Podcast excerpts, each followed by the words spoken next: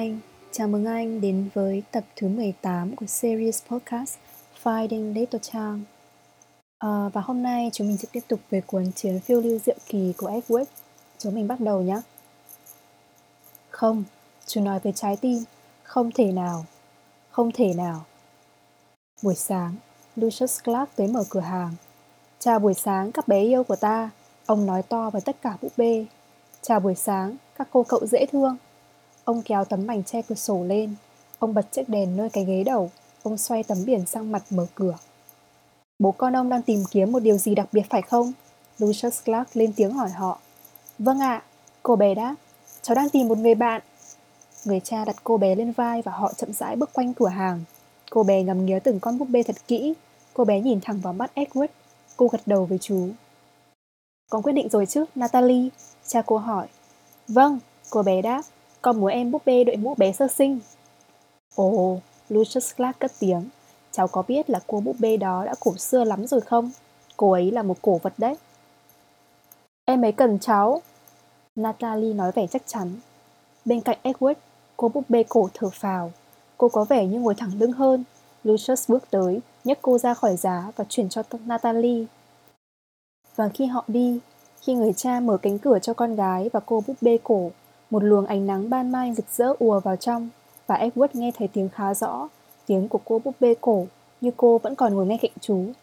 Hãy mở rộng trái tim, cô khẽ khàng nói, ai đó sẽ tới, ai đó sẽ tới vì anh, nhưng trước hết, anh phải mở rộng trái tim mình đã. Cánh cửa khép lại, ánh sáng mặt trời biến mất. Ai đó sẽ tới. Trái tim Edward nhảy múa, chú nghĩ lần đầu tiên trong suốt cả một thời gian dài về ngôi nhà trên phố Ai Cập về Apilen khi lên dây chiếc đồng hồ và cúi xuống, đặt nó lên đùi chú, khẽ nói, chị sẽ về nhà với em. Không, không, chú tự nói với mình, đừng tin chuyện đó, đừng để ta tin vào chuyện đó, nhưng đã quá muộn, ai đó sẽ tới vì anh. Trái tim của chú thỏ sứ một lần nữa lại bắt đầu, một lần nữa rộng mở. Chương 27 Mùa nới mùa đi qua, thu rồi sang đông, xuân rồi qua hè, những chiếc lá bị thổi bay qua khung cửa mở của cửa hàng ông Lucius Clark và mưa và ánh sáng lấp lánh hy vọng xanh biếc của mùa xuân.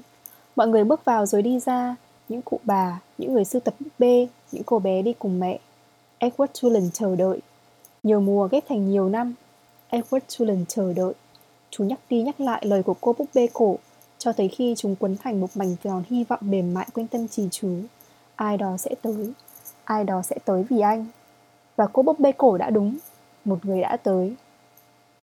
Đó là mùa xuân, trời đổ mưa, có một đóa hoa thủ du chợt hiện ra trên sàn cửa hàng của Lucius Clark đó là một cô bé khoảng chừng 5 tuổi, và khi mẹ cô vật lộn để kéo sụp cái ô màu xanh ra trời xuống, cô bé bước vòng canh cửa hàng, dừng lại và nhìn chăm chăm đầy nghiêm nghị vào từng cô búp bê, rồi lại bước đi. Khi bước tới chỗ Edward, cô đứng ngay trước mặt chú trong suốt một quãng thời gian khá dài. Cô nhìn vào chú và chú nhìn lại cô. Ai đó sẽ tới, Edward khẽ nói. Ai đó sẽ tới vì ta. Cô bé mỉm cười và rồi nhón chân lên, nhấc Edward khỏi cái giá. Cô bé chú trong vòng tay. Cô ôm chú theo đúng cách vừa nghỉ giết vừa dịu dàng mà Sarah Rose từng ôm chú. Ồ, Edward nghĩ, ta nhớ cảm giác này. Thưa bà, Lucius Clark cất tiếng. Xin bà chú ý cô bé hộ cho. Cô bé đang ôm một chú búp bê quý giá, dễ vỡ và khá đắt tiền.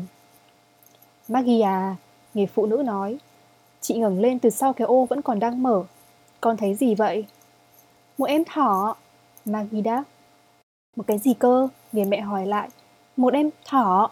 Maggie nói lại lần nữa. Con muốn em ấy. Nhớ nhé, hôm nay chúng ta không mua gì cả. Chúng ta chỉ xem thôi. Người mẹ nói. Thưa bà, Lucius Clark lại lên tiếng. Làm ơn. Người phụ nữ bước tới và đứng ngay chỗ Maggie. Chị nhìn xuống Edward. Chú thỏ cảm thấy chóng mặt. Chú tự hỏi, trong một tích tắc, liệu có phải đầu chú đã vỡ toác ra lần nữa? Có phải chú đang mơ hay không? Mẹ ơi nhìn này! Maggie nói. Nhìn em ấy xem. Mẹ thấy em ấy rồi. Người phụ nữ đáp. Chị buông rơi chiếc ô. Chị đặt tay lên chiếc mề đay đeo trên cổ. Và Edward nhận ra đó không phải một chiếc mề đay. Đó là một chiếc đồng hồ đồng hồ bỏ túi. Đó là chiếc đồng hồ của chú. Edward, Abilene thốt lên.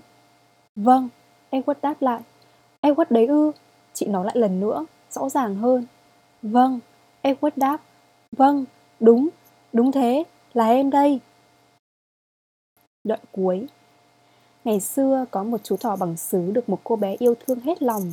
Chú thỏ đã đi trên một chuyến tàu vượt đại dương rồi bị rơi xuống biển và được một ông lão đánh cá vớt lên. Chú bị chôn dưới rác rưởi và được một con chó đào lên. Chú đã đi lạc suốt nhiều năm cùng những người lang thang và đã đóng vai bù nhìn trong một thời gian ngắn.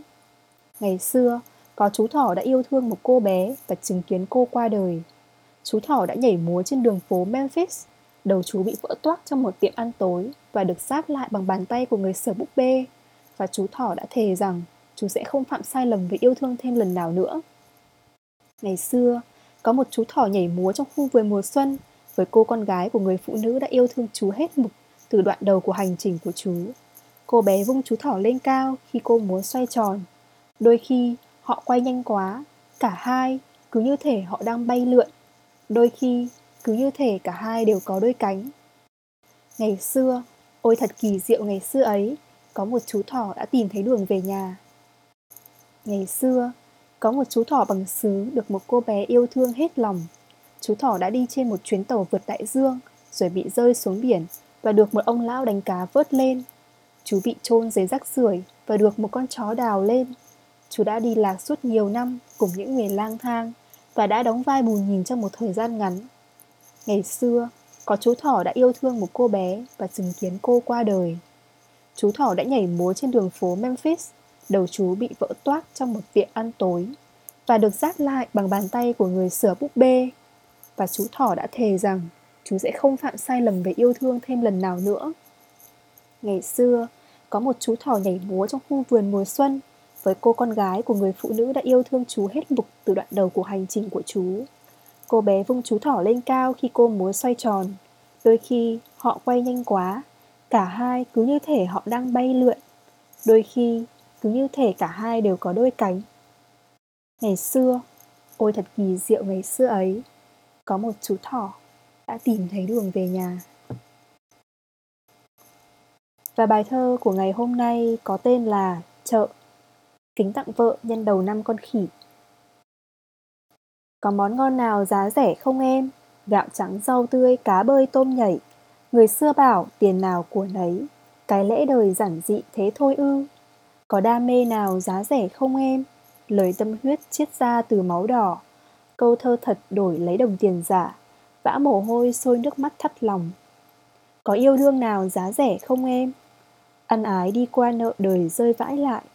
Còng lưng gánh tiếng cười con cái, thăm thẳm mai lởm chởm nhọc nhằn mẹ chót su ta câu sắm mệnh con cò, thôi dừng trách cánh tre sao mềm thế đừng tưởng loanh quanh mọi người sống dễ có hạnh phúc nào giá rẻ không em Vậy là đã kết thúc tập 18 của series podcast Finding Little Trang hay là mèo mèo mèo 10 phút mỗi em mỗi ngày. Hôm nay tập của mình hơi ngắn ha.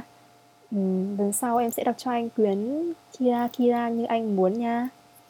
Hẹn gặp anh ở những tập sau. Bye bye!